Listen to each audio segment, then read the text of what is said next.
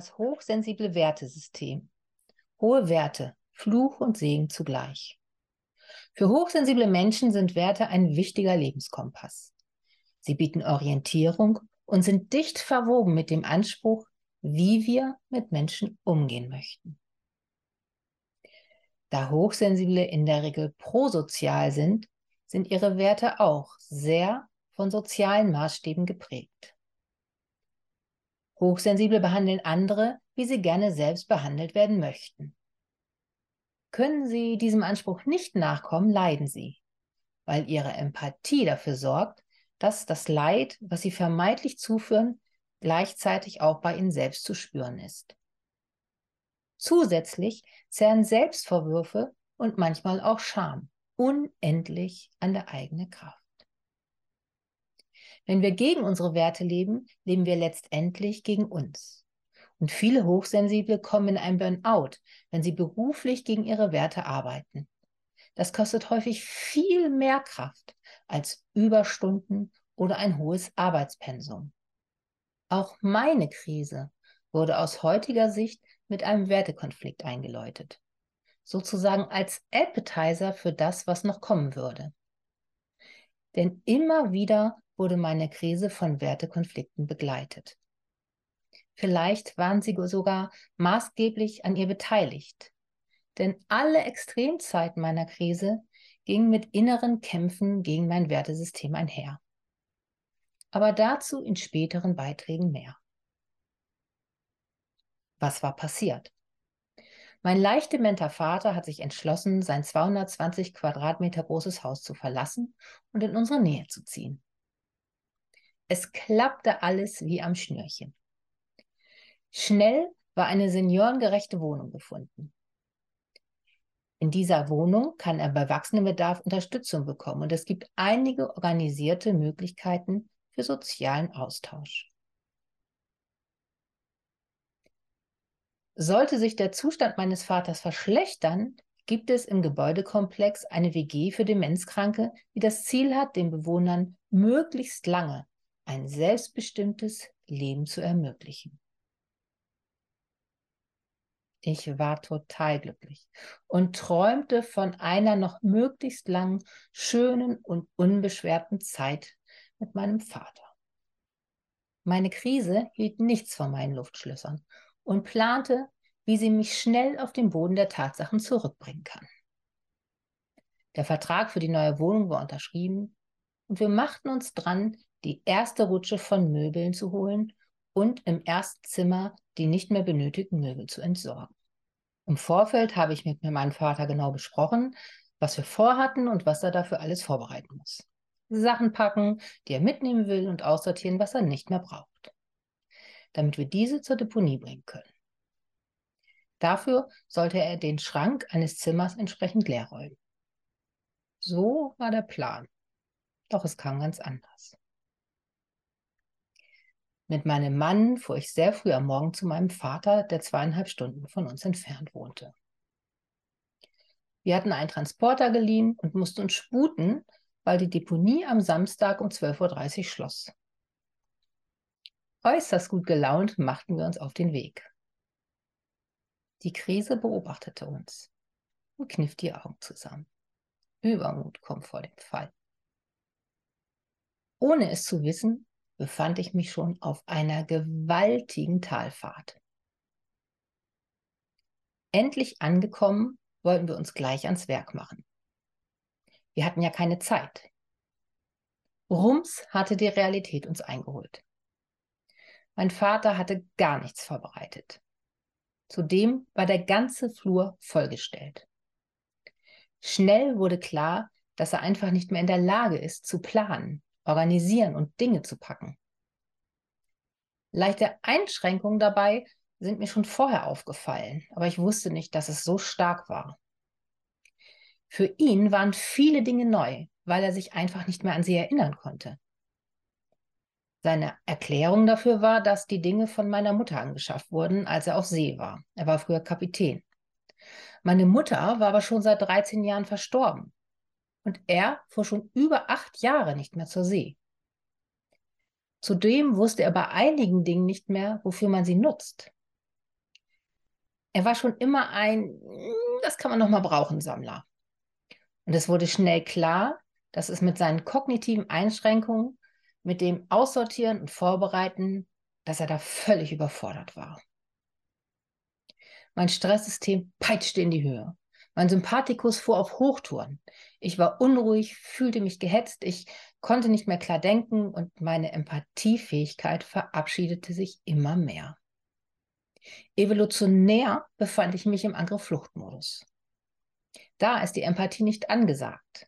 Denn wenn ein Löwe kommt, der mich fressen will, werde ich schneller verschweißt, als ich gucken kann, wenn ich empathisch daran denke, dass er ja auch seine Familie ernähren muss.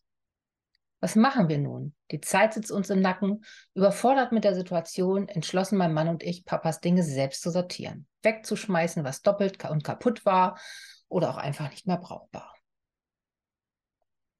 Wichtige Dokumente lagen zwischen Werbung, leere Plastikbehälter, die man ja nochmal verwenden könnte und Computerzeugs, das vor zehn Jahren schon veraltet war. Alles durcheinander. Wir mussten jeden einzelnen Gegenstand überprüfen. Und es waren viele Gegenstände. Richtig viele. Mein Vater ist Bastler und kann aus allem etwas zaubern. Und was für mich ganz klar Müll ist, wie der Deckel einer Spritzsahne, ist für ihn ein sehr brauchbares Objekt. Da meine Empathie aufgrund meines aktivierten Stresssystems gerade verreist war, handelte ich hektisch, gestresst und nahm meinen Vater überhaupt nicht mit in den Prozess. Ganz im Gegenteil. Unser Vorgehen muss auf ihn gewirkt haben, als würde ein Schwarm Heuschrecken über seine Sachen herfallen und alles zerstören. Mein Mann und ich packten seine Dinge in Müllsäcke und wenn wir nicht hinsahen, holte mein Vater wieder einiges von dort heraus und brachte es in seiner Garage in Sicherheit, wie er es nannte. Er lief die ganze Zeit zwischen uns herum, packte zerkleinerte, versplitterte Möbel, aus denen noch Nägel schauten, ohne Handschuhe an und kletterte immer wieder in den Transporter. Er ist sehr wackelig auf den Beinen und wir hatten total Panik, dass er stürzt. Als ehemaliger Kapitän lässt er sich aber nicht sagen. Selbstbestimmung ist in unserer Familie eins der größten Werte. Es wurde klar, dass er auch nicht mehr in der Lage war, Gefahren abzuschätzen.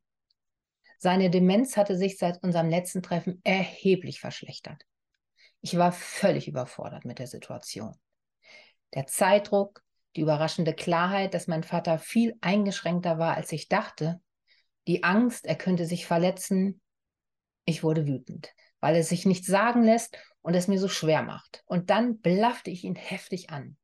Impulsiv, und verletzend. Die ganze gestaute Kampffluchtenergie entlud sich.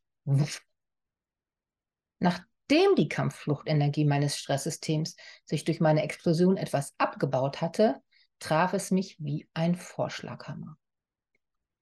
Meine Empathie stand mir wieder zur Verfügung. Ich sah meinen Vater, hilflos mit Tränen in den Augen. Mein großer, starker Papa, der immer für alles eine Lösung hatte steht nun da als kleiner alter Mann, dessen Leben gerade völlig aus den Fugen gerissen wurde. Von mir. Ich nahm ihn in den Arm und sagte, ich will dir doch nur helfen. Und er sagte, ich weiß, aber es ist nicht leicht. Wir hielten uns in den Arm und weinten, und mein Stresssystem kam ein bisschen zur Ruhe. Manchmal können Umarmungen Wunder wirken. Die Krise schaute sich das berührt an, mit dem Wissen, dass dieser liebevolle Blick auf meinen Vater ein wichtiger Schlüssel für alles das Kommende sei. Und damit ich das Ja nicht vergesse, aktivierte sie mir mein Wertesystem. Was habe ich ihm dann nur angetan? Wie furchtbar muss es für ihn alles sein? Mit einem würdevollen Umgang hatte das nichts zu tun. Gleichzeitig dachte ein anderer Teil von mir aber, wie soll es jetzt weitergehen? An der Grundsituation wird sich nicht, nichts ändern. Und wir können nur samstags kommen und wir sind durch die Öffnungszeiten der Deponie zeitlich beschränkt. Er wird auch zukünftig nicht in der Lage sein, solche Aktionen vorzubereiten oder Sachen sinnvoll und koordiniert zu packen. Ich war hin und her gerissen zwischen meinem Wertesystem und den Umständen, die sich scheinbar nicht miteinander vereinbaren ließen. Wir hatten geplant, das Haus möglichst schnell zu vermieten, um meinem Vater ein finanzielles Polster aufzubauen. Der Mietvertrag der neuen Wohnung war unterschrieben. Sie musste noch eingerichtet und das riesige Haus meines Vaters mit Garage und Werkstatt und Garten entrümpelt werden. Und da war viel zu tun. Gleichzeitig war es wichtig, im Blick zu haben, dass mein Vater hier am meisten litt. Damit das sichergestellt ist, arbeitet mein Wertsystem auf Hochtouren. Ich kämpfte mit meinem Anspruch Scham und Schuld. Und es war so kräftezerrend. Wieder zu Hause halte das Geschehene noch einige Tage nach. Begleitet von den aufreibenden Dialogen meiner Werte, meiner Gefühle und meiner Ratio, die klar wusste, ohne meinen Werten und meinen Anspruch zu verletzen, werde ich das Ding nicht über die Bühne bekommen. Ich musste Kompromisse eingehen. Mit mir, mit meinem Vater und mit meinem Stresssystem. Und es war klar, die kommende Zeit wird mich viel Kraft kosten. Ich muss mein Leben anders gestalten, damit ich das, was auf mich zukommt, meistern kann. Wichtig war, mich möglichst wenig von meinem Stresssystem mitreißen zu lassen. Einen wichtigen Schlüssel dafür hatte ich an diesem Tag schon kennengelernt. Meine Empathie. Sie öffnete nicht nur mein Herz für meinen Vater, sondern sie entschleunigt und hilft mir, mich wachzurütteln und mein Stresssystem zu beruhigen. Sie unterstützt mich, in Verbindung zu bleiben mit mir und mit meinem Vater. Leider ist das mit einem aktiven Stresssystem nicht so einfach. Und in der, noch, in der noch folgenden Zeit schickte mich die Krise immer wieder in die Arena, in den Kampf mit meinen Werten aber dazu in den folgenden Beiträgen mehr. Denn für die Krise war das nur ein Auftakt. Sie wollte mich noch einiges lernen. Vielleicht kamen dir einige Dinge aus diesem Beitrag bekannt vor. Vielleicht hast du schon ähnliches erlebt. Und ich hoffe, das Wissen über das Stresssystem hilft dir, dich selber besser zu verstehen und vielleicht liebevoller mit dir umgehen zu können. Ich freue mich, wenn du beim nächsten Mal mit dabei bist. Und tschüss.